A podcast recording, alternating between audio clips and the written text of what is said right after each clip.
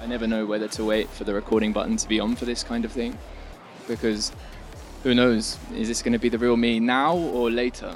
Isn't that the thing we're all. How do we. I don't know how that works. We'll find out. You'll have to, you'll have to judge or better discern. We'll see. And of course, maybe it gets shared, maybe it doesn't. And in fact, that's something we'll talk about because, well, sharing the esoteric, that's not exactly a clear thing to hold in mind, right? If the esoteric is not understood by many, it's a difficult thing to share. So, if we were to make it exoteric, would we be perverting the very essence of what this is? Interesting question to begin. So, are we recording? All right, nice. So, my name's Tim, Tim Adalin. I made that name up. Thank you. I mean, Tim, I was born with, um, but I, I made the other one up. But I think most people here do. So, and why is that? Maybe we can find out. There's something else in the title which I didn't mention. Apparently, my name is, according to what the program says, Tim Adalin Voicecraft. Voicecraft is the name of the podcast and YouTube channel and media platform and broader project of cultural expression, sometimes a cultural cry, sometimes a cultural effort to cultivate culture.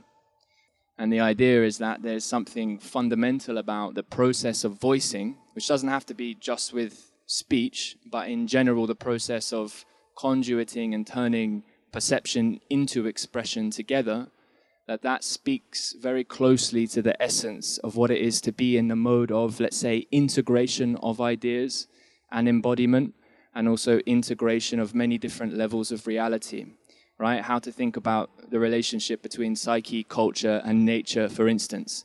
They're very big things. One seems to be to do with, like, who are we? nature may be like the broad patterns of life and death we're a part of, and culture something like the constructions that we participate in, but are in some sense the manifestations of an ordering principle, which can be more or less nutritious and sometimes, well, perhaps not nutritious at all, sometimes um, controlling, sometimes stifling. So I'm going to sweat a lot. I'm not made for these conditions, so um, you have to excuse me. Good Lord. So I'm initially from England, and I've been here a while though. Yeah, yeah. You repping England as well? Okay, nice, nice. So let me say a couple other things about how this session together can work. Fundamentally, we're going to be exploring, at least that's my intention, the nature of psychedelic philosophy. And, um, well, psychedelic, many of you will probably know, comes from two Greek words, psyche and Delios, I think, something like that. Is that right, Cam? Ish. Anyway, psyche meaning something like mind or soul, and the other one meaning manifesting. So we have here, we can take it as a tab. We can um, interact with, let's say, breath. We can engage with the nature of who we are and the world in a way that can afford the presencing of what is fundamentally us to come forth. Right? And so we can think about the relationship between consciousness and unconsciousness. For instance, we can think about dreams as a way to like begin to bite into this. Like what's happening in dreams? How do they relate to us? Why is it that when we trip or have experiences that feel very, very different, why are they meaningful? And how can, like, what, what is the I that is in relationship to that? Like, who is it that we are that can come through? Okay, so we'll be exploring that a little bit. Philosophy. Philosophy comes from two Greek words that I do know a little better philia, which is one of the ancient Greek words for love. And it means, I might actually need some sort of towel if you have one in there. Thank you. It's all right. It's not like this is being filmed. and um, philia, which meant friendship love, something like that. So, like a brotherly, sisterly love, the love that you have with friends. And Sophia, which means wisdom, knowledge, wisdom. What are these things? We can definitely pull them apart in the English language. But something like the friendship love of wisdom That's how I relate to philosophy. That's how I, well, it's an element of how I relate to philosophy. And um, I think in this sense, we are all fundamentally philosophers to the degree we are living in a way that's healthy, to the degree we are aspiring to be in touch with who we are and the patterns around us that we're immersed in and all of that. So I don't consider philosophy to be something which is merely an intellectual or thinking activity, nor do I consider language as such to necessarily be only the product of the thinking mind, right? In the same way that we can paint with a brush, we don't say, oh, that's some good thinking the painter's doing. It's a kind of conduit for expression. We can be led by feeling in that regard for me, philosophy in its highest art form is an integration, a dance, if you like, of thinking and feeling. And it's about the mediation of the relationship between those two. Something like that. I don't want to be too definitive. And that's always the issue with philosophy pinning things down too much. And all of a sudden, we've effectively killed ourselves, which is necessary to some degree. But we can explore this over the course of, uh, over the, course of the session. And so the final thing, the art of conversation, this is already arguably like um, in some sort of performative contradiction, because this is just me so far talking to you all. Uh, to the degree that there's any meaning conveyed and we're in coherence with each other, that we're sharing in this attention and there's some interaction occurring, and that's a beautiful thing. And so we can think about that as a dialogue. We can also think about dialogue as an internal process of being in a kind of call and response relationship to oneself. Something about the nature of voice crafting, to link back to that word, which I find a profound sign, is, is exactly what's occurring right now as I slow down and notice that I'm not at all sure what I'm saying and yet I can say it, and we can stay in coherence with that. Like, what is that thing? This isn't a pre packaged message. This is sharing something that comes from the core of my dedication. And what I'm dedicated to isn't mine in the sense of ownership, right? And yet I can be in relationship to that. I can be reverent towards it. I can recognize that sun's a motherfucker. And it's also nutrifying all of us you know? So, okay. Also, as I've mentioned, this is being recorded. So I would love to invite many of you. We only have one mic, so it'll be one at a time. And we'll introduce that over the course of however long we're going to be together for. I think probably about an hour and a half or so. Uh, we'll see how the energy feels. And I'll invite anyone who would like to to come up I will say, though, that if you do, then um, please only do so if your very action of coming up here is consenting to be recorded and to be published publicly on my discernment. Even that, probably not quite, because if something does happen, something manifests, say that's really meaningful, and it's all of a sudden, hang on, I'm not wanting to make this public, then we can talk about that and we can uh, keep this private. However, it would be good to consult yourself about that discernment to come up here beforehand. Um, so that's a better way to put it. There's no trap, and we can uh, we can talk. Um, but it would be good to it would be good to come up in a certain mode of consciousness. Um, and so, why record? Right? Why record? Is it more meaningful to do that? Would it be more meaningful if the recording button was off? Would we feel like we were knowing each other more? There's something really fucking fascinating about recording, and it's that it's happening all around us all the time. All the time. It's the nature of the technological world we're a part of, right? There are some philosophers, uh, one of them, his name is Alexander Bard, he terms this uh, sensocracy. And uh, we can think about the Chinese model of that, which is some sort of social credit system, sensors everywhere, right? Seeking to control not only what you can see, control not only the perceptions that can enter you, but also control what you can express. And in that sense, from my perspective, fundamentally violate the very essence of what it is to be a relational participant an interactive element of this world, which, as my friend Cam put the other day, is a birthright in the sense of empowerment I like the word dignity for that. For me, that's what dignity means that we're all involved, right? That creation runs through us, that we are always influencing. Influence is. For me, that brings up an ethical question as well as an aesthetic question, and also fundamentally a religious question, and some other questions too. But that's a lot to bite off, right? The question is something like, well, what the fuck do I do then? Because I'm involved, right? And so we're in an environment where there's a lot of stuff to do, and we're here on the outskirts, and we can kind of stumble around, and people have made beautiful, creative possibilities for us to step into, encounter different aspects of ourselves, encounter different aspects of the creative potential of other people's minds, hearts, souls, all of that, reflecting back the nature of nature, the good stuff, some of the darker stuff, and that's juicy. That's interesting. So there's a lot here.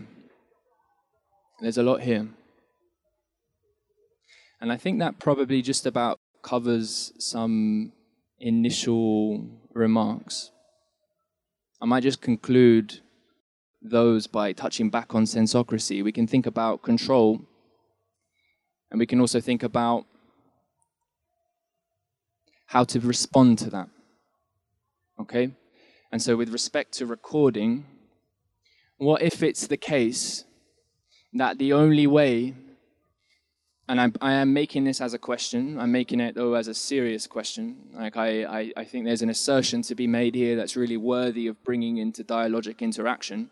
We don't have to complete that today in a sense, that's the subject of my work on an ongoing basis, and maybe all of our work to some degree, because we have to respond to these dynamics. But the question is something like, and here in the context of esoteric, how can we respond together to the inherent pull, potential, drive within all of us that manifests in the systems we're a part of, that wants to control and disenable the possibility for us to what? Some people say choose. The word choice is nice there, to be responsive, right? To choose our own way. Viktor Frankl speaks about this in Man's Search for Meaning That being in that mode of responsiveness, and choosing our own way, is of the essence of enabling meaning in life. But there's much more at stake than just our own aesthetic pleasure, let's say, although that's fundamental in some important sense.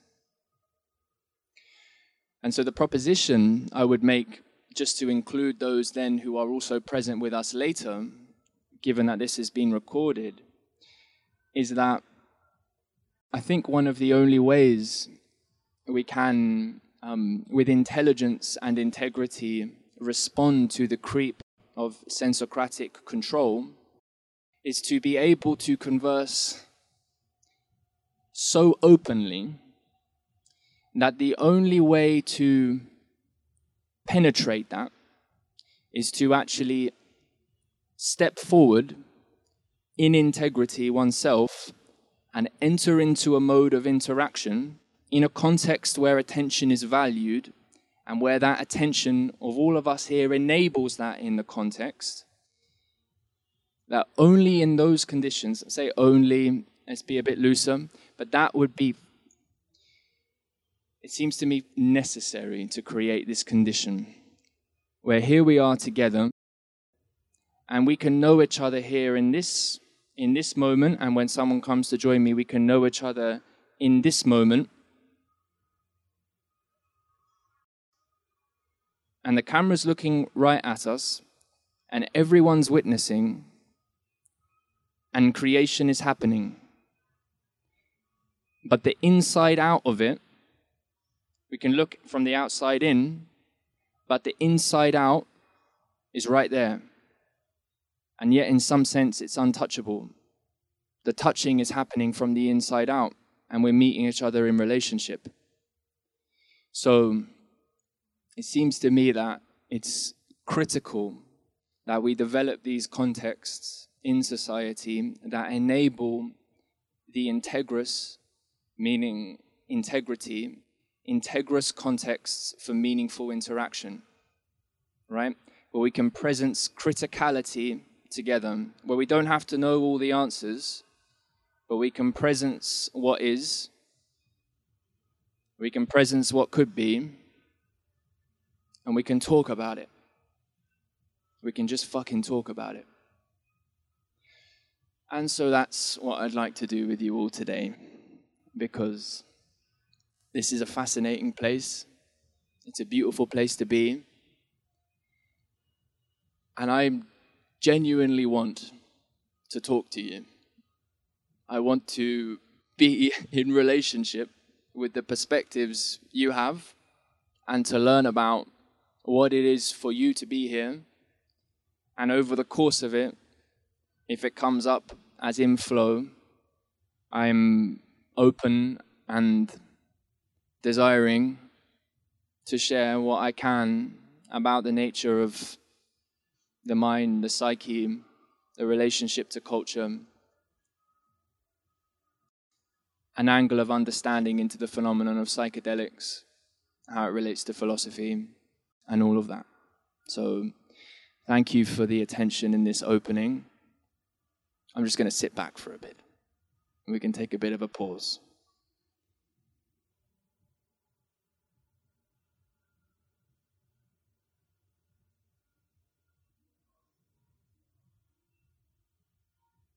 It's a funny thing to slow down. I was walking around yesterday looking for a place that I could have a conversation. And of course, they're everywhere. But it's, a, it's such an interesting thing on these synchronistic journeys of tripping here, of the things that come into our path. And if we're really responsive to them, there's a lesson there. And I was just walking along, and Cam, my friend, and I, we found ourselves walking out to the place where you can watch the sunset. It's just over there. If you haven't seen it, if you haven't gone to step out there, I'd really recommend doing so um, after this talk because it's it's truly one of the most beautiful things I've ever seen. And we walked out past the um, the chill stage, found some sort of trees to sit around.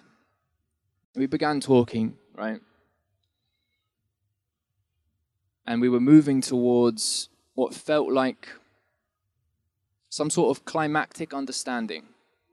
We all have experiences of this, right? Something just on the tip of our tongue. We've had a really engaging conversation. It's just it's just there. And then something happens. Something happens and all of a sudden am I am I welcome to say that thing? Can that thing be said yet? That there is so important to draw into consciousness. The amount of, and here, I'll say some things which are maybe then a little bit more difficult to say in contexts like this. And so, thank you for the opportunity to say them.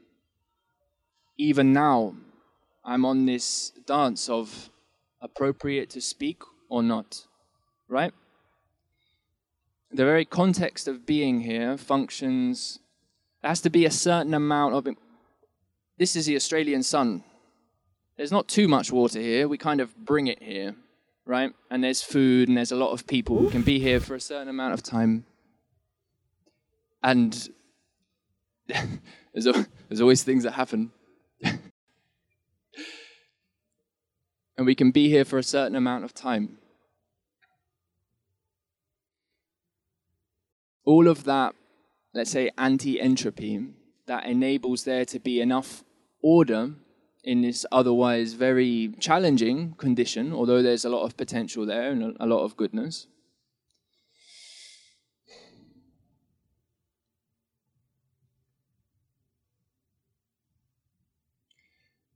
There's a lot of effort, causation, choices that have been made that go into enabling this context. One of the things that psychedelics can do is reveal elements of who we are and what is present in relationship to context that were not previously accessible to conscious understanding.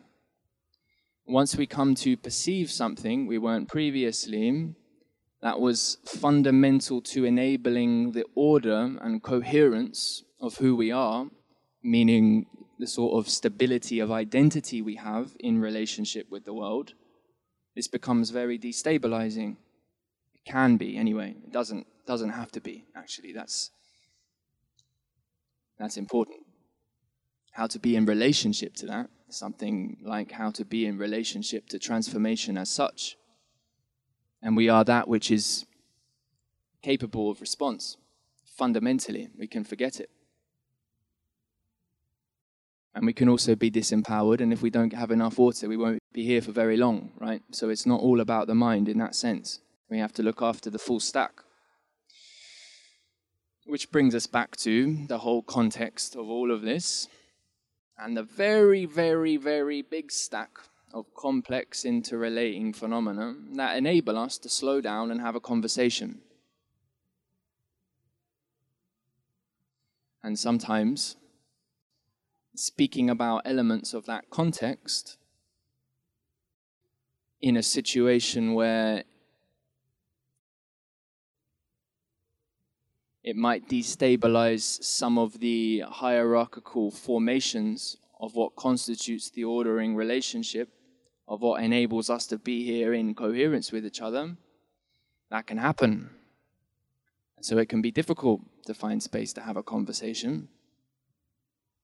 And that's part of the reason why recording is interesting too. Because now we can be in relationship with those who view online.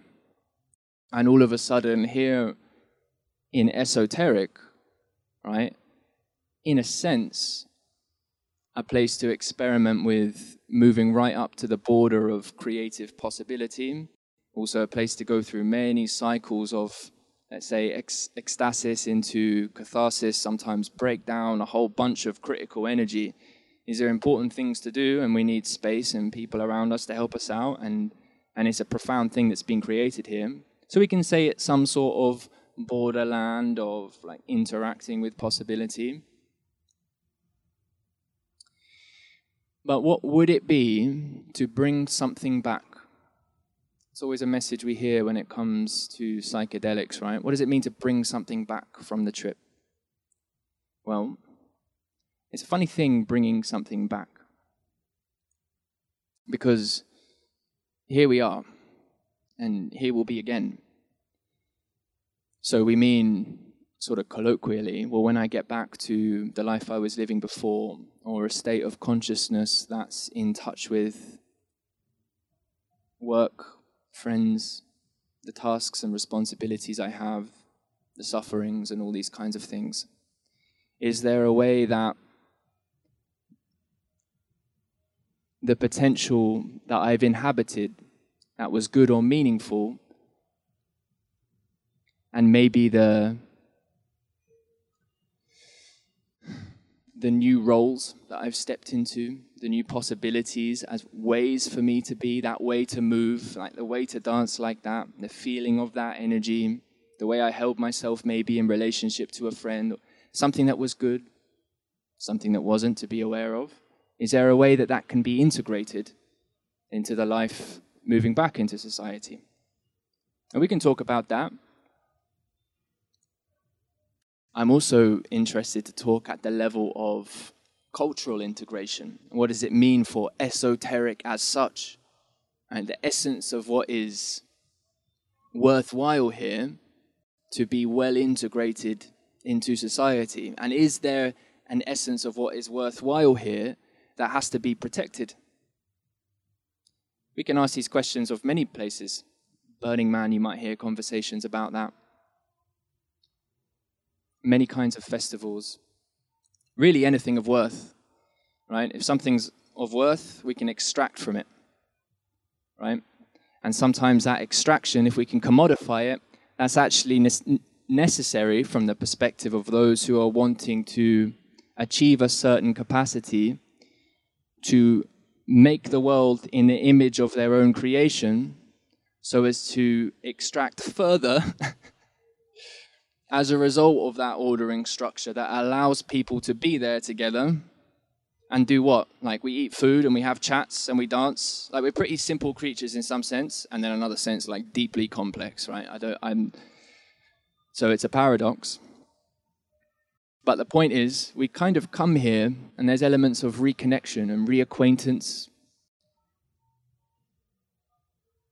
And I suppose it's worthwhile to presence that as well.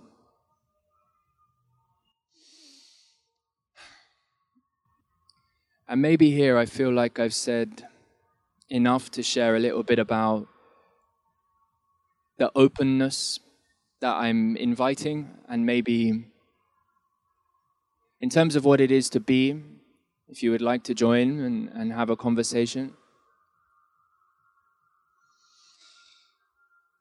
All you have to do is come as you are. That's it. And in fact, that's probably not it, because you can also come as who you could be and we're always in that dynamic. There's no pressure,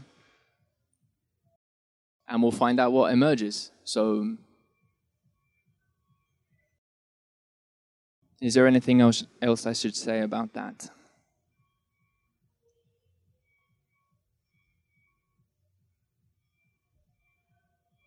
Well, one of the things I like to invite in other contexts, online contexts, in person contexts, is that silence, as far as there is silence here, and there's never really silence in some important sense. So we can say slowness, or we can say waiting, is for here and with me more than welcome. Is more than welcome.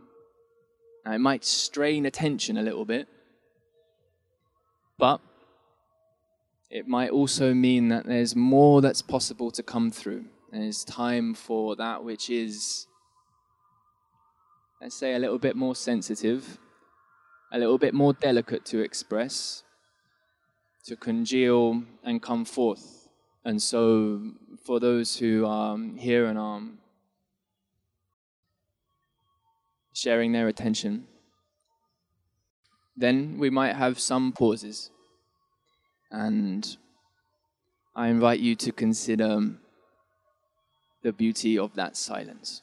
So, with that said, is there anyone who would like to come down here and join me for a conversation? Whether to ask a question, I will ask questions of you as well, if you're open to that. And we can take it from there. Beautiful. Thank you, brother. What I'll do is turn on this microphone for you. There you are, my friend. Thank check, you. Check, check, one, two. Beautiful. Yep, wonderful. Beautiful. Hello. Lovely to meet you. Lovely to meet you too. My name's Tim. Uh, I'm Fyodor. Uh, my name Fyodor. is Fyodor Krasny. The last part isn't my name, as, as we've discussed. Yeah, beautiful. That's a funny thing, hey? Is there anything you'd like to share about the choosing of your name? Uh, yeah, um, this is something that I felt like sharing here. Um, this is going to be rather dark, but I think it's important at a festival which is always in celebration of light, and I think we don't have enough of these meaningful conversations. That's why I came down here uh, to openly discuss uh, something. Uh, my background is Russian, and as quite hopefully a few of you know, my country is currently doing some really terrible stuff. Um, my family is partially in Russia. I just got in touch with my sister over there again, and she has no idea what's happening. All they know is that everything's collapsing. For the first, well, it's just a bit of a bit of perspective on somebody who was a loyalist to Putin. Um, I wouldn't say right wing loyalist, but uh, propaganda does its ways. I moved to Australia when I was 12, but my God, I can tell you something. How old are you now? Uh, I'm 33. Spent most of my time here. But the marks that growing up there that leave you alter your perception, like a, a cult almost. Most people here wouldn't hopefully know what that's like. That's why it's often so hard to relate, to understand how somebody could support atrocity. And uh, through this festival, you know, I've been just, it's been eating at me. Uh, I know that's so hard to talk to anyone about this in um, a peaceful, beautiful place to bring this, but I just felt it was important that we understand. For the first week of the invasion, I was in support. People would say, Why? Like, well, he's our leader. He knows he knows better. He just does. I'm still a Russian citizen, mind you. I'm Russian and Australian. There was no question in my mind. Uh, we were talking, he was saying about choice and things. There's an inherent feeling that that hive mind, almost like hive mind uh, thing that's built into you, that is what has to happen. Your, your high command says so. It is what has to happen. You feel the pull mentioned.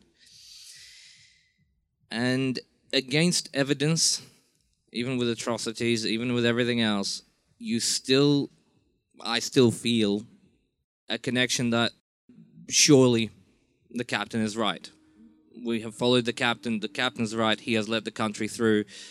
And without a tool for self analysis, like meditation, say, with silencing your voice, with silencing yourself, or distancing yourself away from all of everything uh, that uh, the screens, the constant pummeling of the news, propaganda, counter propaganda.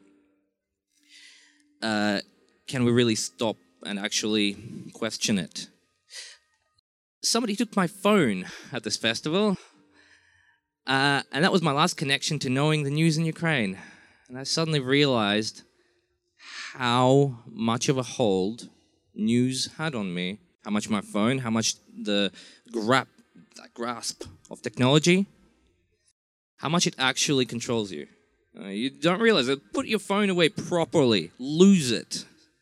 You'll suddenly feel it.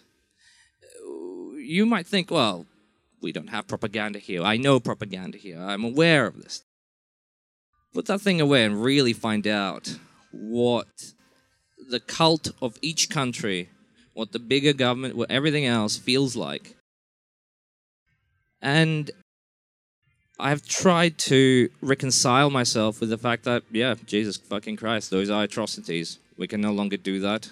That's fucked up. The leader is not my identity. And by gods, you identify yourself with anything. You say you're you're a festival goer, you're this, you're that. Uh, you are in chains. You are solidly in chains. Take heed to really look back on that, on anything that you identify with. Uh, it's a fucking difficult thing, man. That is Anyway, that was my story. beautifully expressed. Thank you. Thank you. So, if you'd like to stay a moment, um, you're welcome to. I'd like to take some time to process this slowly, so I'm probably going to be speaking slowly and taking pauses. And I sense that there is a little bit more of the story to come. So, one of these words which was piercing through there was this word chains. There's a song. I wish I could remember the band. the lyrics go We are the jail, we are the key. I think if we just hold it into the air like that, then maybe it'll hopefully it'll be okay. We are the jail, we are the key. So we're in this relationship where we can be liberators and we can be an influence in the world that, in some sense, is for liberation. And yet, pure liberation is utter, it's either utter undifferentiation or complete differentiation. And in both of those cases, there is no relationship of coherence at all.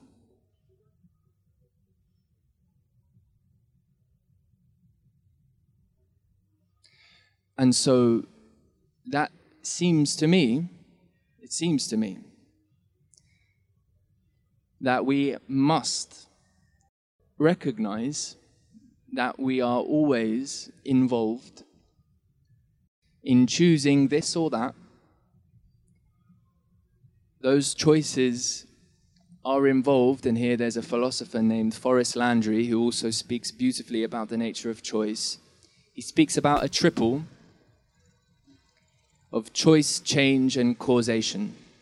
And I won't go too much into it technically, but we can think about the choices we make as interacting in a world, a living and dying world, which beget change. Change is only real in some sense if there's something which happens, which means it's this way and not that way. And now the new context for our choices is in response to those changed conditions. So the question becomes one of, again, influence. There's a sense in which here, and we can make this very present. So I'm in this context where um, I suppose I, I, I made an application to speak here, and there's a stage here, and I'm involved in enabling this, and most of you are oriented towards me in this case. And Fyodor's come and joined me and we're having a conversation. And in a few minutes' time, whenever that is, I'll politely ask Fyodor to return. And in some sense, I've influenced the situation, which is orienting. Please stay with me. Please stay with me, if you if you would. Um, I've oriented a situation. That's now something for Fyodor to respond to in a dialogic process where we treat each other with respect, where we recognize the dignity in each other, and are attendant to the integrity, something like the quality of the channel of communication that exists between us as best we can. It's so difficult. Well, that's something then that's we're involved in, but it's also more than just us. It's relational that we can look to, that we can feel into for some sense of guidance, there's a kind of a little bit of feedback there, maybe we can use that word, that helps us calibrate this relationship between our, let's say, um, controlling or opening nature in relationship to others. So, anyway, that's just a moment's expression on that you know, Fyodor, you've mentioned the profound real, the profound real of what is occurring on the other side of the world, which has absolute bearing on the conditions which may influence the possibility for our choice very, very soon. We live in a time, of course, where power has increased, it's exponentialized. We're so over leveraged in power without the wisdom to go along with it, as many speak to. One of those thinkers, Daniel Schmachtenberger, someone who, if you've uh, getting a smile there, have you heard of? You heard of Daniel? No, you haven't. Interesting. You've not yet made it to the world of esoteric. Daniel Schmachtenberger. He's a brilliant speaker, and uh, he's not the first to speak about this relationship between power and wisdom. There's many who have, and many who do. Uh, but it's a very profound little lens here. There's an awful lot of power we have as human beings. We've leveraged this capacity for technology to create absolute catastrophe, to destroy ourselves and the world, violating the possibility for the becoming of others, for their appreciation of life, of what is, and all of that. And so, how do we orient that capacity? How can we possibly actually be involved with it? That's what we have to reckon with, right? In order to be fundamentally, I want to say something like protective and um, nurturing, to hold in reverence and dedication the essence of what we are as being involved, as being creativity as such, we have to reckon with that. And in a sense, this entire conversation and the ecology it's embedded in including all of us and our relationships, is involved in that process. And we can talk about it at many different structural levels. And I, I, suppose I will say, because I'm meeting you here for the first time, that these are questions that many people are responding to. And if you Google me, then you can follow some breadcrumbs to some people speaking about this and contexts of responding.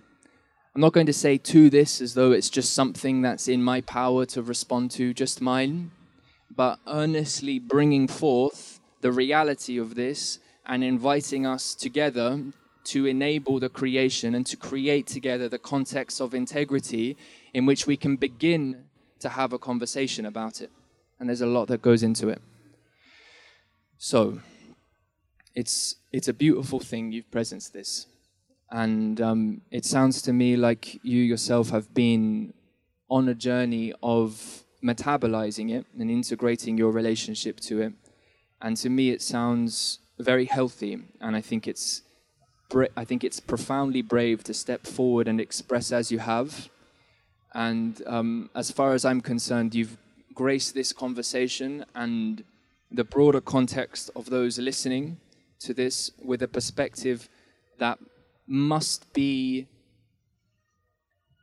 seen and felt and appreciated for what it is. Because one of those things you mentioned was that,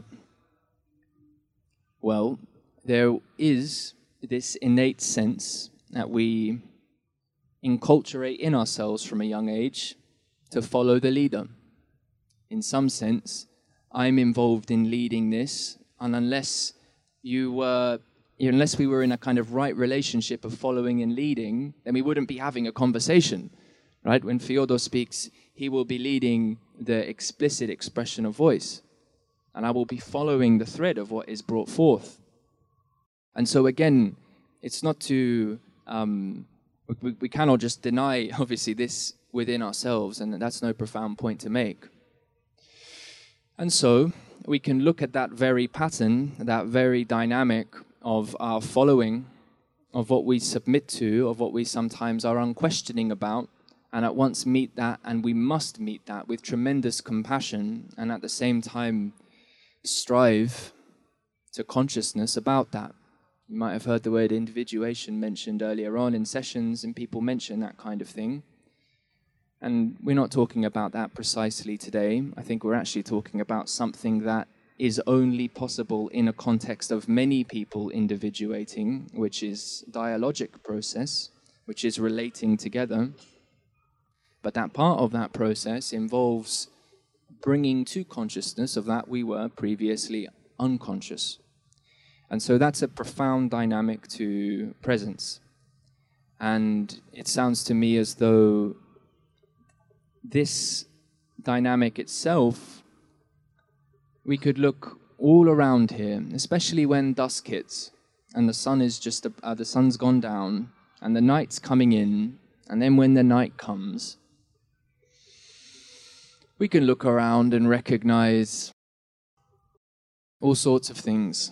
We can recognize dancing together, leading and following in some harmony. We can sometimes reckon we can sometimes recognize a bit of confusion who's leading what, where are we going? And we can sometimes recognize the word betrayal comes to mind. But let's go with something like a disconnection of a right relationship between this call and response, leading and following, dancing. And so it's a profound thing to presence. And so there was a question, Fyodor, I, I asked you when you sat down, and I, I asked you about the. If you could share anything about um, how it was you came to choose your name. And I'm wondering if that's at all related to the perspectives you'd shared and if you'd like to take that expression on. Yeah, so my um, my father during the I grew up during the collapse. Uh, my father took pretty much everything away from my family. He joined the mafia, mm, threatened the family, all the rest of it. Long story short, I technically meant to have his name, but when I moved here, um, Krasny means red. Uh, it was the last part of my identity as a kid that came forth because of the red on our flag, because of the red of the communist flags we were constantly surrounded by. Imagine that.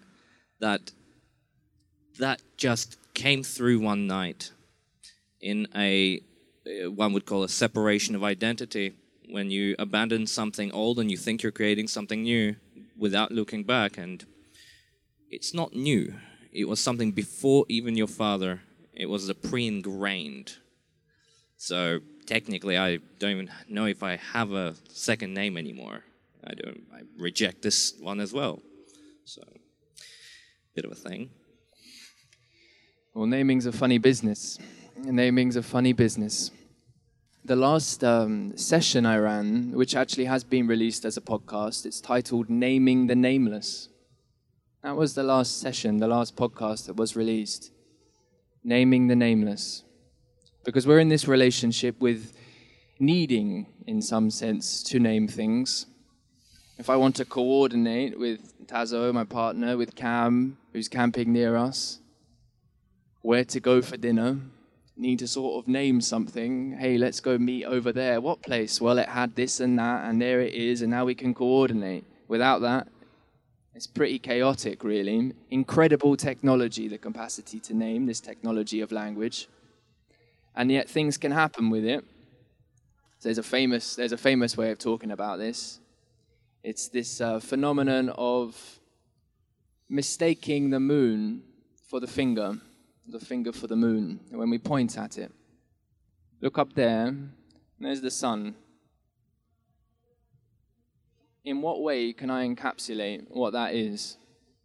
In what way can I really fix in meaning what that means? It means so much. It means so much. Yeah, we can refer to it and we can make a lot of sense of it, right? But in some sense, the the nature of sacredness, as it seems to me, and I'm not going to name what sacredness is, I'm just going to say that. It seems to flow, seems to move, seems to need to move. And movement here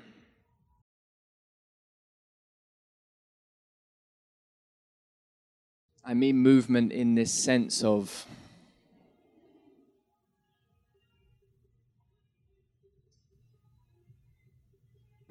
it's funny because it's this relationship between movement and a kind of absolute presence that's always totally with the movement and in that sense is unmoving. so even the very, I say movement, and we've missed it a little bit, right? Because what is movement? So there's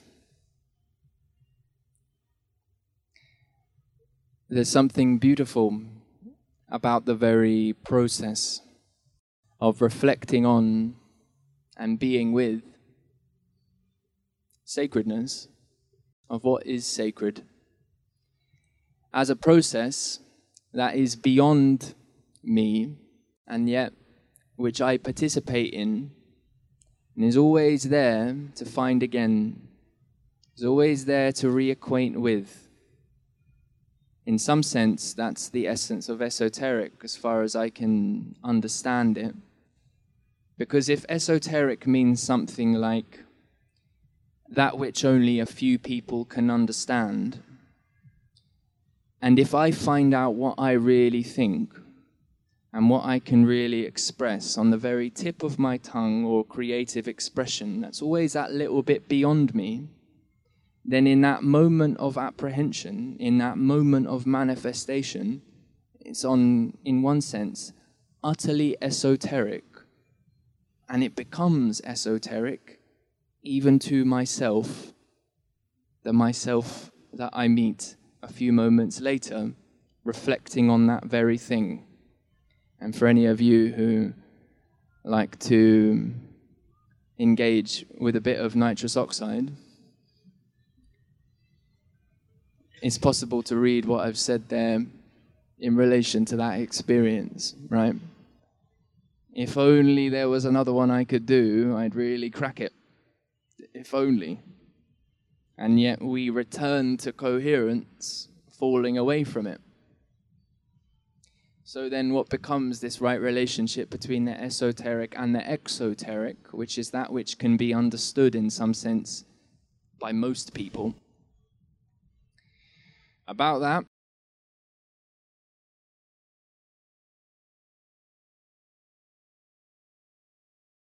I don't know.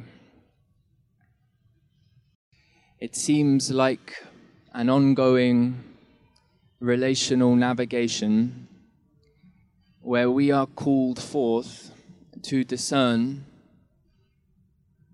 how to be. And we're always in this process of being beyond our name, being of that which is beyond naming, kind of like ownership.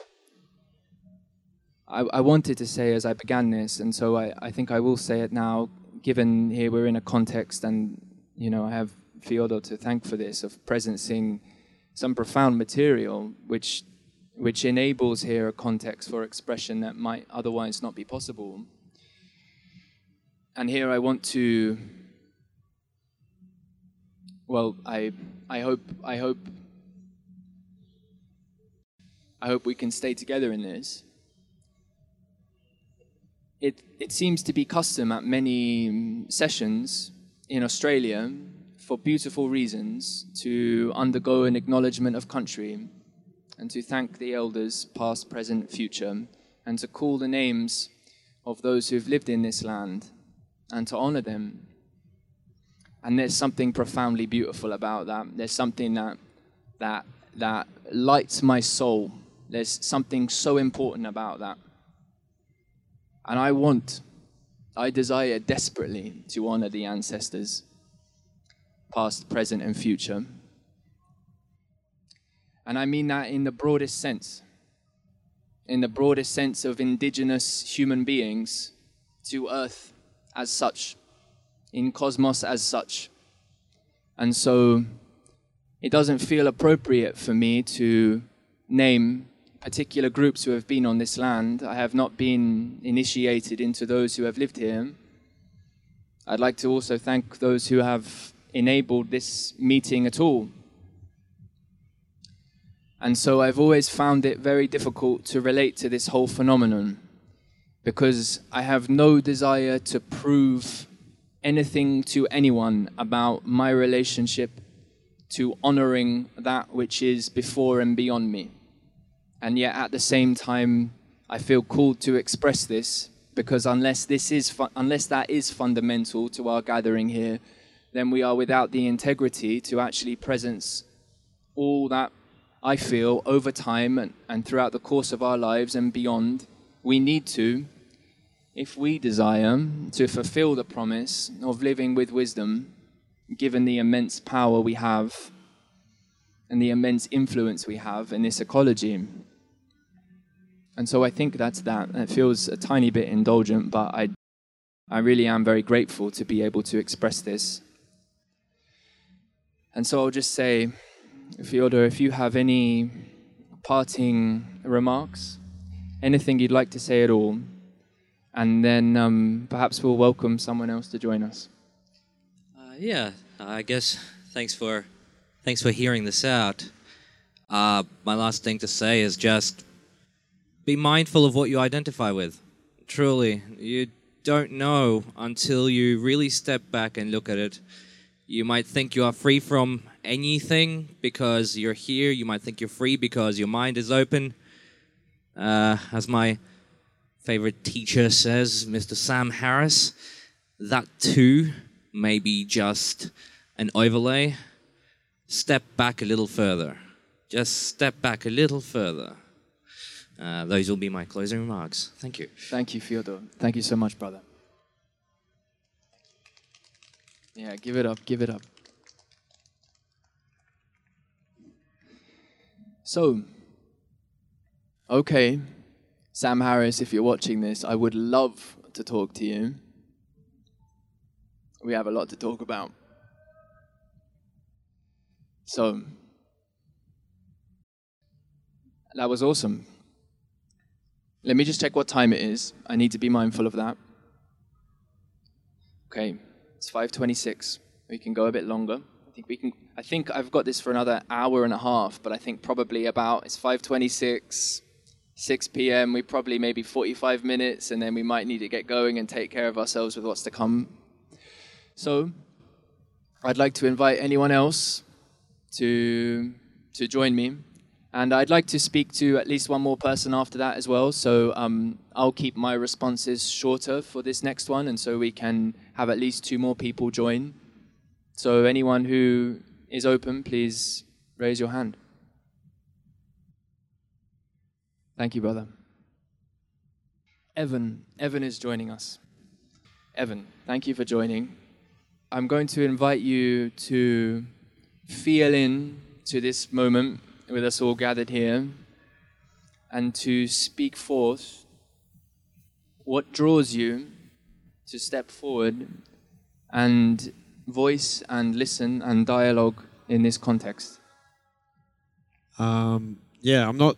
I've come from a place where my my conversation skills um, are lacking, and to find real connection with people, I found that you know you need to have deep conversations so that drew me to step up and get out of my comfort zone so I can try and integrate that more and in part of who I am. Trying to have conversations with people. And I don't necessarily have anything really profound like or a perspective that was really a really good perspective change from what we're used to experiencing. Um, but that's what drew me to beautiful step man forth. Yeah, that's perfect. So it does seem to be the case that we meet each other profoundly in conversation and many other modes too, of course, not all verbal. And there's something about the um, attention we can pay and the cultivation of character and the cultivation of self and capacity to be with other and appreciate the world that runs through so many different creative endeavors, right? It's part of what enables uh, quality dance, part of what enables um, good love, you know.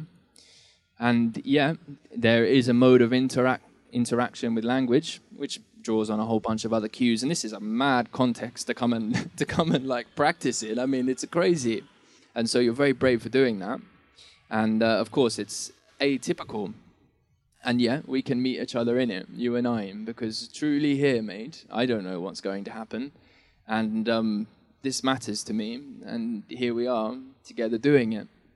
So maybe I can ask is there a particular moment or story or reflection you could share about what helped bring forth that recognition that you were called to speak and interact with, let's say, more artfulness or more capacity so as to enable more meaning? What was it in you that recognized that's something I need to, need to do? Was there something that happened? Was it a growing understanding? Yeah, one of the moments was when I was younger. I was very in like inside myself. I don't know how to explain that, but I wouldn't really try to reach out and interact. I would just be within myself um, to do with the insecurities or you know whatever that I'm trying to figure out and learn about constantly. Um, but in one particular example, I was asked to just get up and dance and be free. Um, and I had a lot of hesitation um, in that moment because I'd never, like, I'm always like, I would usually say, oh, yeah, nah, I'm good. I'll just stay in the corner. And the fact that this group of people I knew I wasn't going to be a good dancer, but the fact that they accepted and embraced what I was doing, even though it, it was not necessarily good, but it was part of being in the moment. Um, and I feel like conversation is a similar branch of that, of when you can really connect and be accepted in that sort of way. Um, it means a lot, and that's yeah, that's Yeah. when um, I really changed my life there, and I was like, you know, I got to f- take this further. Beautiful. I mean, it's a profound link, conversation and dancing, eh? You know, you could be forgiven for thinking that those things are totally different, right? This Is moving my body to music. I mean, I can't talk to that thing. What are you trying to talk to me for on the dance floor? And yet, there's such a profound link there. Like, it's. I mentioned at the beginning, and, and here this is just my attempt to language this. There's many other ways to language it, so we can be loose about that but we see it seems like we're conduits right? As involvement as creativity right? That expression that that conduiting in. So forrest forrest landry again he has a nice um, expression in relationship to um, defining spirituality. He uses words very precisely and i'm not going to be that precise but spirituality as the i like thinking about it as the breathing in of world into self. It's about integrating the world into self. And he speaks about that in, in, in, relationship to religion, where religion could be understood as the integration of self into world with others. So religion as a kind of religare kind of, it means like a binding, like a rebinding, could almost be like a, a reconnecting, but coming into formation is kind of how I think about it. So the movement to come into formation, and then there's also a being in relationship to that which is already interacting kind of on us in some sense. And we have to encounter that as participants in the whole, as the whole in some sense. It's breathing it through. So in both cases, dancing, speaking, we're involved in this process of responding to the world about us, right? And at the same time being involved in it and offering something back you know? And um, and there's ways to afford this to happen that can lead to um, health and growth right? And worthwhile experiences and connection. And there's also ways to be in relationship to that process that can um, perpetuate disconnection. And sometimes disconnection is appropriate, by the way. It's not all about, hey, let's just all connect forever. Again, that, that ultimately winds up in something that, in some sense, is fundamentally incoherent from a perspective of maps, models, ways to reference that coherence. We can maybe return to that at another time. But the point is, we find ourselves deeply a part of it, right? And if we're accepted in that, then we have such an incredible possibility to find ourselves there and craft what we could be, right? We integrate on so many different levels the energy in us and all of that, and it's a beautiful thing. And so that's something profound to reflect on. Maybe a bit of juice here might, might be for me to ask something like, how like how do you understand the process of discernment, and I can put that another way, I can probably say something like this is a bit this is maybe not as as elegant a thing to say but when when do you feel like i'm not conversing well or dancing well or maybe that dancing right here in that way with that person right? Un unnavigated with without some sort of consent like literally dancing into that process maybe not not quite so appropriate right and then the same way in conversation i could not only it's sometimes it's good to cut to cut over people. Like it, all of these things there's a there's a there's a time and a place i think. But how would you articulate how you understand the process of interacting well and not? Is there something you've learned about that? Is there something that you find challenging? Well, I think you mentioned it earlier. It's about the list. It's a lot about listening as well, um, and you don't necessarily have to accept everything that you've been hearing, but at least you know let it flow through you, and you know you're thinking about it. Doesn't mean you accept it, but um, it every conversation that you have ca- can change you if you let it. And when people aren't letting it flow through them and change them just a little bit, um, it feels like it's not a real conversation to me. Beautifully said. Beautifully said. All I can do in response to that is use too many words to basically say that exact same thing. So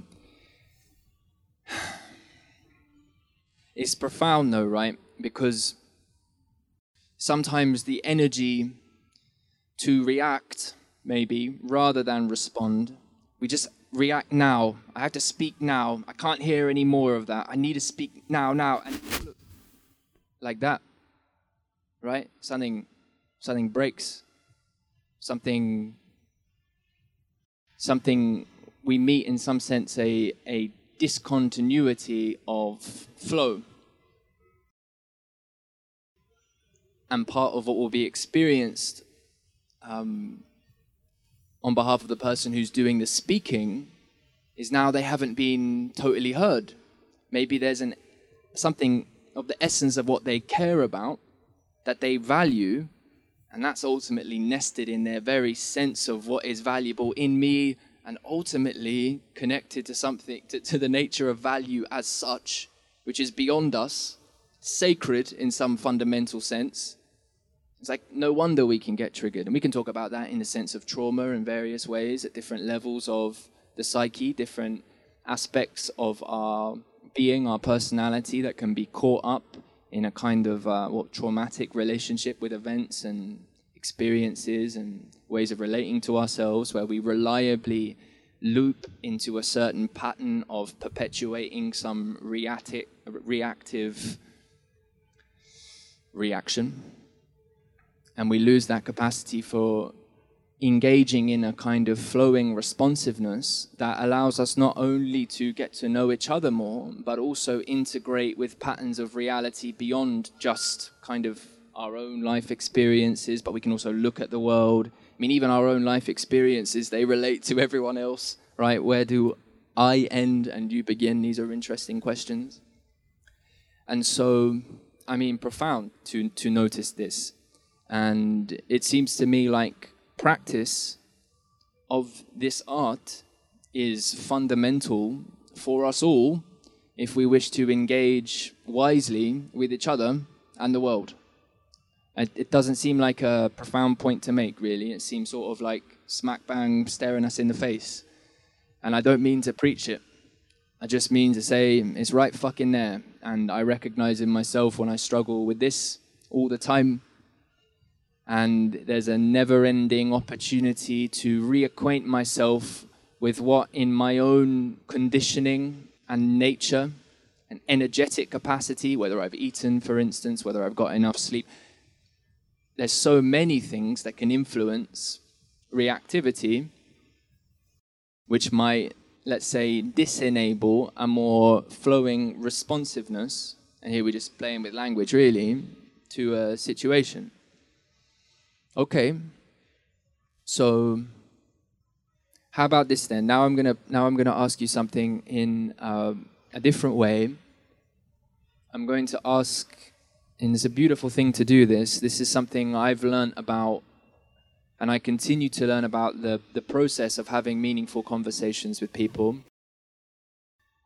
Is I really care about slowing down and feeling in to a question to ask someone.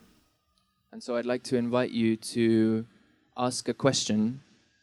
And I suppose in the constraints we have with the microphones here, I'll invite you to ask a question to me, and we can share in that question together.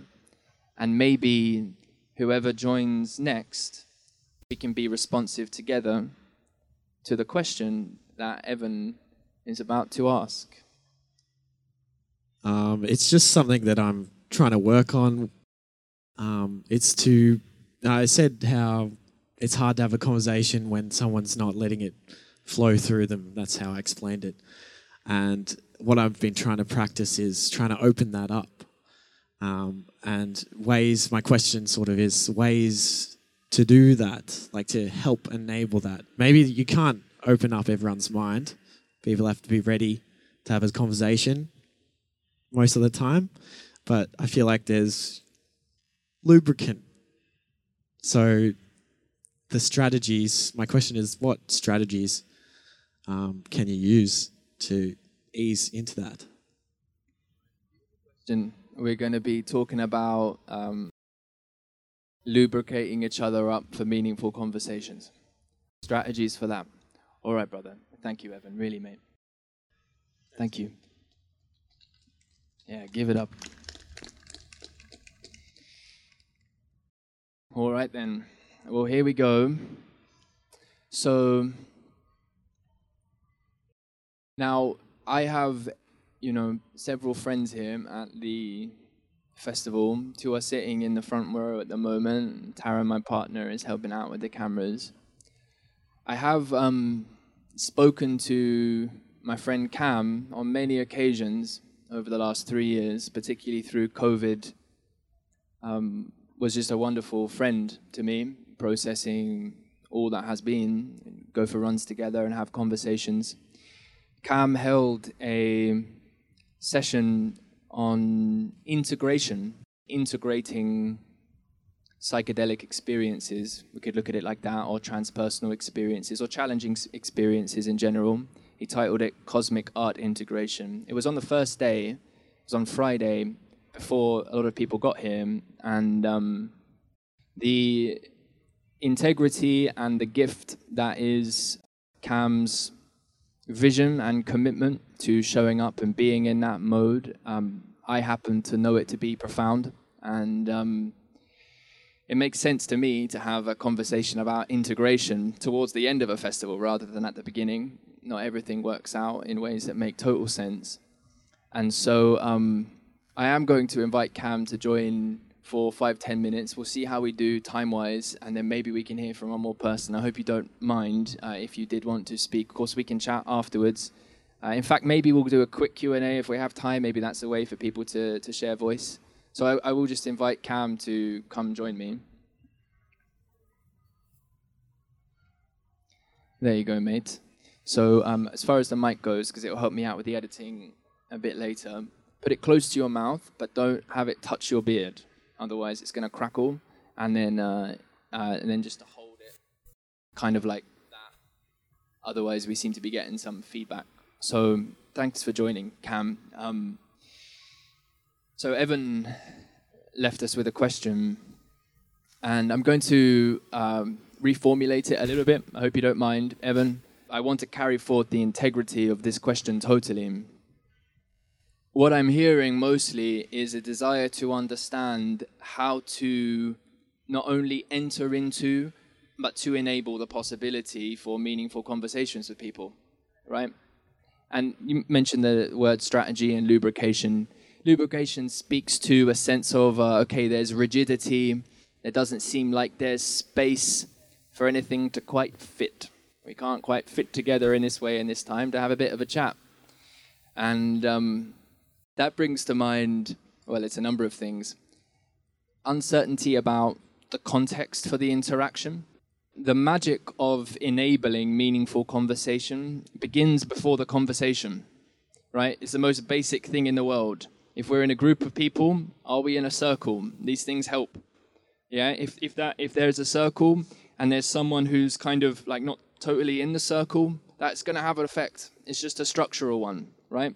So there's a sense in which having having intention towards the ceremony or the event of interaction, if we want it to be really meaningful, begins before the thing, the same way as a psychedelic trip, for example. So you have intention and then the event, and then maybe there's integration or in conversation, maybe that can occur during.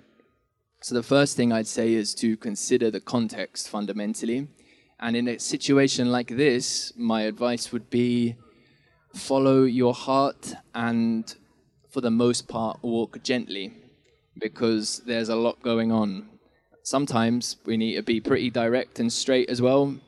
Um, my experience in general is um, slowing down and moving with curiosity and learning what it is to trust that immediate sense of openness and resonance toward interaction and fundamentally to be okay with that interaction not taking place.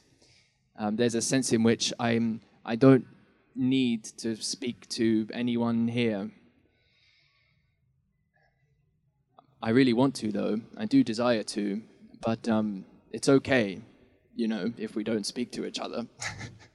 Obviously, in some sense because we have we are we do have our limitations. So anyway, how would you in general respond to this now broad context of not only the question but what I've opened up? If there's any if there's any I suppose gift or insight you could share with us about opening into or enabling as a lovely term in cognitive science like enabling constraints. Dave Snowden talks about this. Sometimes we can place obstacles in an environment or set stuff up that conditions possibility but also enables types of creativity that otherwise couldn't be there. But yeah, that's I was asking a question. So how do you think about this or is there anything you'd like to share about it? Well, it's interesting because while you're talking, I'm kind of coming into that situation, right? Because I'm about to, you know, talk. Yeah, make sure you talk right into the mic.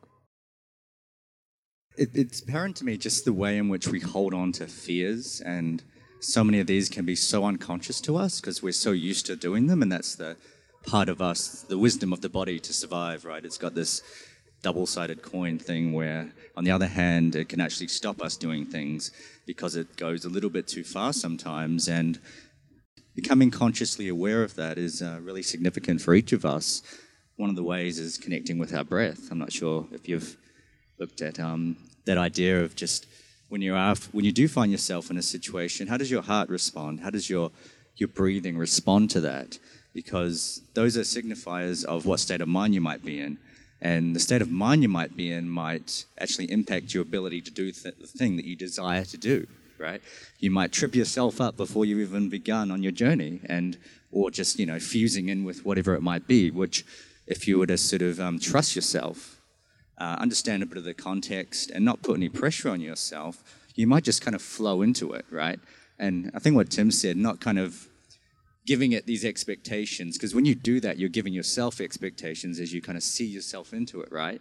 It's like it's got to be this, then I've got to be that, you know. Then it's got to come together, and it's got to you know perfectly fit like in the pieces in a puzzle.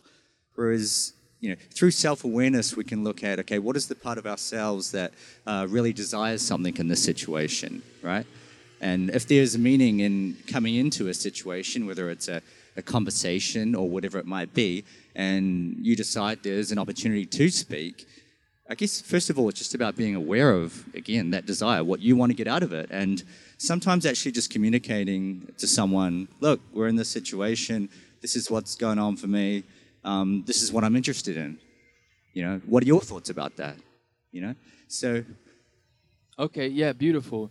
So one of the things I'm hearing there to draw that out is coming from a place that's connected to what we find interesting, right? So, so in a sense, part of what it is to have a meaningful conversation is to it's almost like to dignify oneself, to take oneself seriously enough, but also, but we could also look at it more innocently and to say to to feel and to to trust and in in a sense we don't have to think about it linguistically. We can we can just um, we we just we just be with the curiosity. We go with the curiosity that comes from within comes from a place of being connected to what we value. And that opens up a whole world of coming to understand what it is we value and who we are in relation. And that's clearly an important conversation. And often, one of the things that makes conversation difficult is the coming to presence of values that seem to be a little bit different, that don't necessarily totally immediately seem to cohere. And then it seems like, well, I've got values over here and I just don't see how they fit in the same picture as you. Like, are we denying, like, you're affirming it, I'm denying it. That's like, but that's like the main issue, right? How can I, and there's, that's profound. Now, my general sense of approaching the profundity of a moment like that and a recognition like that in a context like this is to draw it out in dialogic process over a long period of time. And I'm conscious of how long we have left. There was something I wanted to say, which we'll see if it connects back, which was we can come from a place of our own sense of value and what we're curious um, of come from our own curiosity, um, sincerity, sense of meaning, all of that, the cool, him. But we can also invite interaction in a mode that dignifies the value of the other. So if we can go a bit meta on this, and this wasn't for me coming from a place of performativity, the reality is I genuinely to the degree that I know Cam, I know him to be a beautiful human being who I think um, anyone here would be privileged to get to know. And uh, I've communicated that. And um, that opens a space of possibility that's grounded in a sense of feeling known and valued. There's a psychologist named Gregg Henriques who, who coins that very nicely being known and valued, that these are fundamental to us. Now, um, we don't need anyone who's a professor of this or that to name such things as value and knowing, but nevertheless, um, Gregg's a friend, and there you go. So, it seems like, well, maybe that's enough to say on that, and maybe can we can just take a moment to just slow down and reflect on this moment of being in relation to fundamental conflict in values. And I'll just preface this with one more thing, and then we'll dialogue on this, and then we'll bring this to a close. Because for me, a meaningful conversation in the sense that I'm looking to invite and that I'm, I'm committed and dedicated to collaborating with people and wrestling with people to realize is a context of sufficient integrity to enable the presencing of critical energy that might feel itself to be in conflict to presence for or one way one way we could say it is a generative some generative onwards movement in in some language i occasionally use the words loving transformation seem deeply appropriate to be in the mode of that, of loving transformation. But the key thing is that I want us to just keep in mind is this generative element.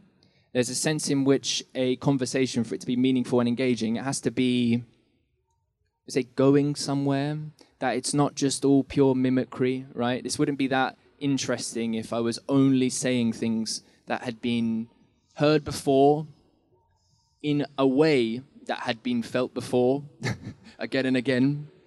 in some sense, everything that has been said or that could be said has been, let's say, maybe even gestured at in some form. I think technology does involve genuine emergence into our world, and our life worlds do evolve in that regard. So I do think new things can be said, and maybe this is a bit of a digression. But the point is, are we going somewhere? Right? This maybe wouldn't be very real if this was just all of a sudden kind of trailed off like it will in some moment because it's not going to reach a climax that's the absolute peak for everyone because this is esoteric and this is our lives and there's a lot going on here and we're all on our own journeys in this regard. But nevertheless can we together really bring to presence that which might be maximally worthwhile to do so? And this question for me of how to articulate this dynamic of being in relationship with values that are seemingly in conflict seems like a profound one to seek to understand more. And so I'll ask that question to you, Cam. How might we relate to that situation where, in conversation with someone, in interaction, intimate interaction, to the depth of intimacy, but also in the sense of I don't know you very much, but this is actually really important. And hang on, is this maybe going to turn violent? And I'm, you know what I mean? All of a sudden, the things we value most might be in a kind of conflictual dynamic. On the one hand, it feels like it could all go zero sum, me or you, and that's it. Or is there a way for us to navigate this situation where it's possible for us to reacquaint together with a with a with a more holistic sense of of values in formation, in flow, in relation. And here I'll stop and ask you for your reflections on this dynamic. My first thoughts about that are just how we might make assumptions about these things and just how we also feel ourselves into these situations. Sometimes something doesn't feel right or it doesn't kind of fit the pattern that our brain is sort of going for. And so we kind of navigate, especially complex environments like the one around us in this forest. You know, we're, we're going, we, we, we sort of, um, we might have a sort of train of thought. We might have a sense of feeling. I like these vibes. I like this music. I like these colors. There's so much going on, really, but it, you know, we, we're looking for that which is most resonant, perhaps, and not everything is. Uh, you know, I was over there before, and two people got pretty primal and started confronting each other.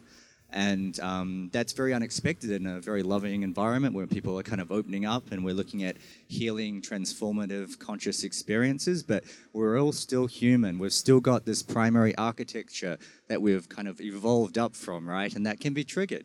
And people get fatigued. You know, we all feel a certain way, especially on day three of a place like this.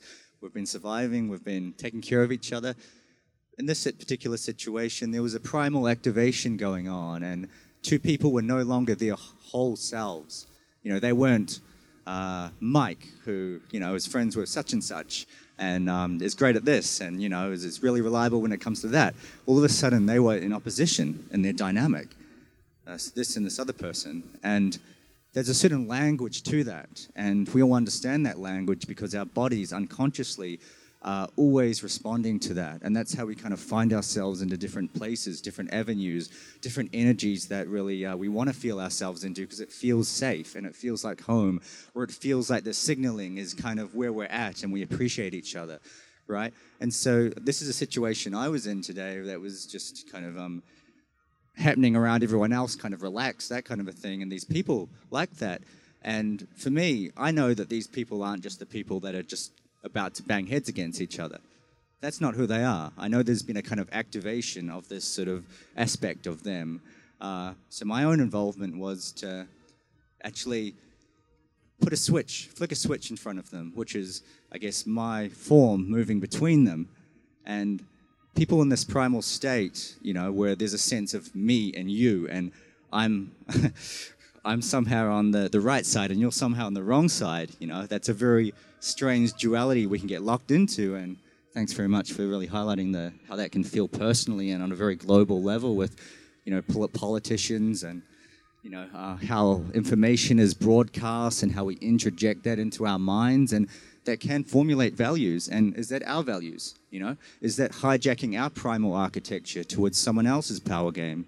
And so, I guess the moment that um, I hopped into this situation, again, just like what I mentioned earlier with the breathing and the heart rate, I'm aware that these people's breathing and heart rate is very different. You know, when they're not the whole integrated psyches, right?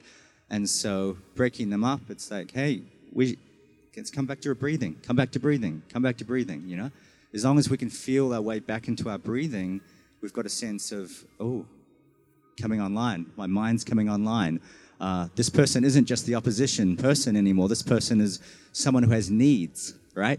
And so we all have different traits, right? Developed genetically and through our conditioning, and it kind of formulates a sense of what we value. And we form our relationships with all the people we love and care about, and people not so much sometimes throughout our lives based on these dynamics within ourselves, these things that do form values. And people are all on their different trajectories, and yet they come together. You know, we come together in this very unique space because something is happening, and I don't think all of us can fully comprehend what that is, and maybe we're not supposed to, because maybe that's just about the, the magic of becoming, you know, the, the thing that is within all of us, right? The thing that transcends whatever, transcends whatever thoughts we might have, whatever talents each person might have, whatever doubts people might have, you know, whatever anxiety we might have about talking to each other. Of course, again, this is a complex situation, and we do come across situations where people are not quite feeling uh, ready to engage in us. And so I think, again, just going back to this example with these two people that are about to bang heads, coming back to their breath, fully integrating their psyches, and realize this isn't just about me and you and interaction and competition, you know, for all of existence, which is what our primal systems think at the time because we can't really think we're just in automatic robotic mode, right? That's, that's how evolutionary works. Uh, unfortunately, that's how we got here. That's how we're all here, because we do have this very reliable survival architecture that uh, brilliant personalities are resting upon. And that is where, once the breathing returns, we come back to the sense of, hey, this person is actually has needs. You know, maybe they're dehydrated. You know, maybe they're doing their best. Maybe who knows what happened in their life. Maybe maybe they just heard something tragic, you know? Maybe I'm just caught up in the mess and maybe I'm reacting in a way because I think that they're caught up in my mess. And notice how these things escalate. And notice how kind of something comes from the shadows of our psyches and manifests itself through our behavior. And yet, all it takes is a moment to readdress our vision, come back into ourselves, integrate our breath, integrate our, the energetic systems of our psyches. And it's all of a sudden, it's like, hey, you know, I don't have anything issues with this person. You know, we're all just here. We're all trying to take care of each other. We're all trying to kind of liberate ourselves in some way. And, you know, we do come across these instances of, you know, it, seems like there is a bit of value conflict sometimes, but I just wonder sometimes, is this simply the failure to realize that our fundamental needs are identical? That is the, I guess, the one answer to that, perhaps. Well, thank you. Thank you. There's a lot there. There's a lot there. Now, I'm conscious that it's probably time to bring this to a close. And so I'll see if I can do my best to draw together some of these threads so we can leave with a sense of uh, completion, even if that completion isn't final or perfect. So let's see if we can do our best. It seems as though, perhaps unsurprisingly, our own cultivation of relationship with life process and death process. We can say cultivating our relationship with death, with finitude, with letting go, that this is fundamental, that this is important. It's very difficult. And I'm seeking to presence that without losing the profundity of the challenge that is the most profound sense of values in conflict. Because at the end of the day, we do die and we can kill each other.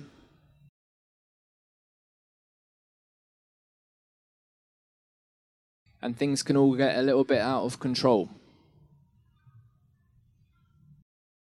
And isolated, individually, what can I, what can you, what can even 30 of us do about that? When there's so much leverage and so much exponentiation of power. Well, one of the things we can do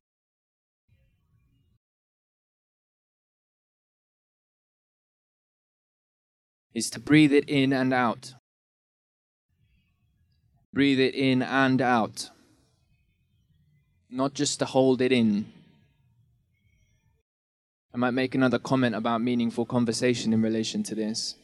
There's a beautiful phrase, you'll hear it a lot, and I've used it myself. The phrase is something like holding space. It's really hard to hold the space, there was a lot of energy, and in many contexts, you know, there's a sense of holding which is really appropriate. But the thing is, is the world and others are beyond any one of us to hold. And so, in sincerity, it seems to me like the evolution of holding space is something that's a little bit more like sharing space. Which brings us right back in to really being in relationship to the tension and that would be my concern sometimes in contexts where holding space is emphasized to all else. Because if I'm just holding it, and if it can only be, if, if what is permitted is only what I'm permitting, then are we so sure that the two of us together, and maybe you who is held here, is really moving through this? I think that's a really profound question. And it speaks to this relationship of this dynamic between completion and perfection, which don't seem to go together. And so there's a sense of a coming to acquaintance and acceptance with, we can say, death in this regard. We can also use the word lack. If anyone would like to listen to reflections about lack, the philosophy of lack, then some philosophers, friends of mine, Cadell Last, Alex Ebert, O.G. Rose, we've had some dialogues on this. And I mention it because there really are people online and around the place who are in earnest stepping forth and seeking to be responsive to conditions and dynamics of critical importance. And so I make the invitation to, you know,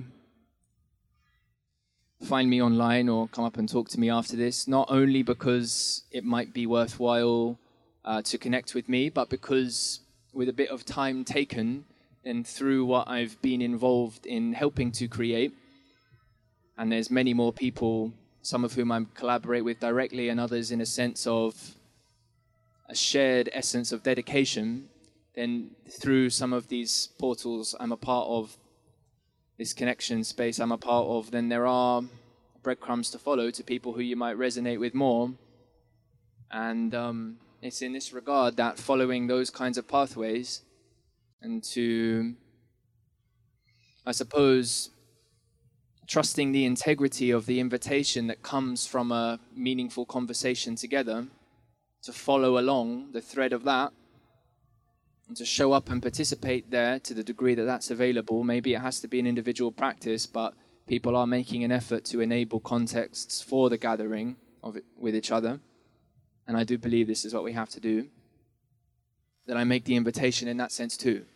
That um, I've tried to create a context that is not complete yet, in the sense of uh, like I'm being really happy with say, pointing this direction and this direction, but you know I'm trying. So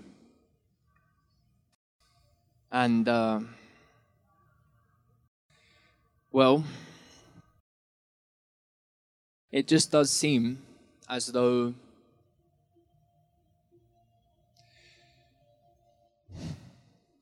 to the degree that it's appropriate to end anything, whether a mosquito or anything else,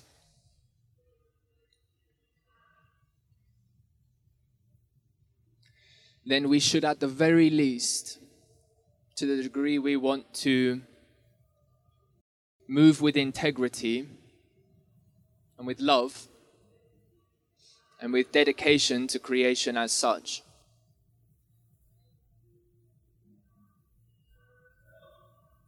That we should feel through fully and think through fully,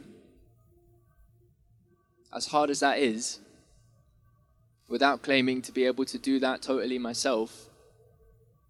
But I am here asserting that it seems to be really important that we acquaint ourselves with what it is to move into that kind of criticality, to know what's at stake, to know and deepen our sense of what we value, so that at least we're treating the conditions we're a part of and reality as such with the dignity it deserves.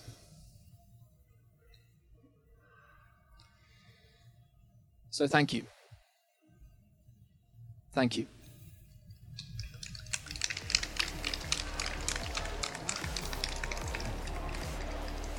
Possibly as well to have a bit more fun than maybe that sounded like at the end, but I'll see you guys in a little bit for a dance at the Snake Pit. So here we are. Much love.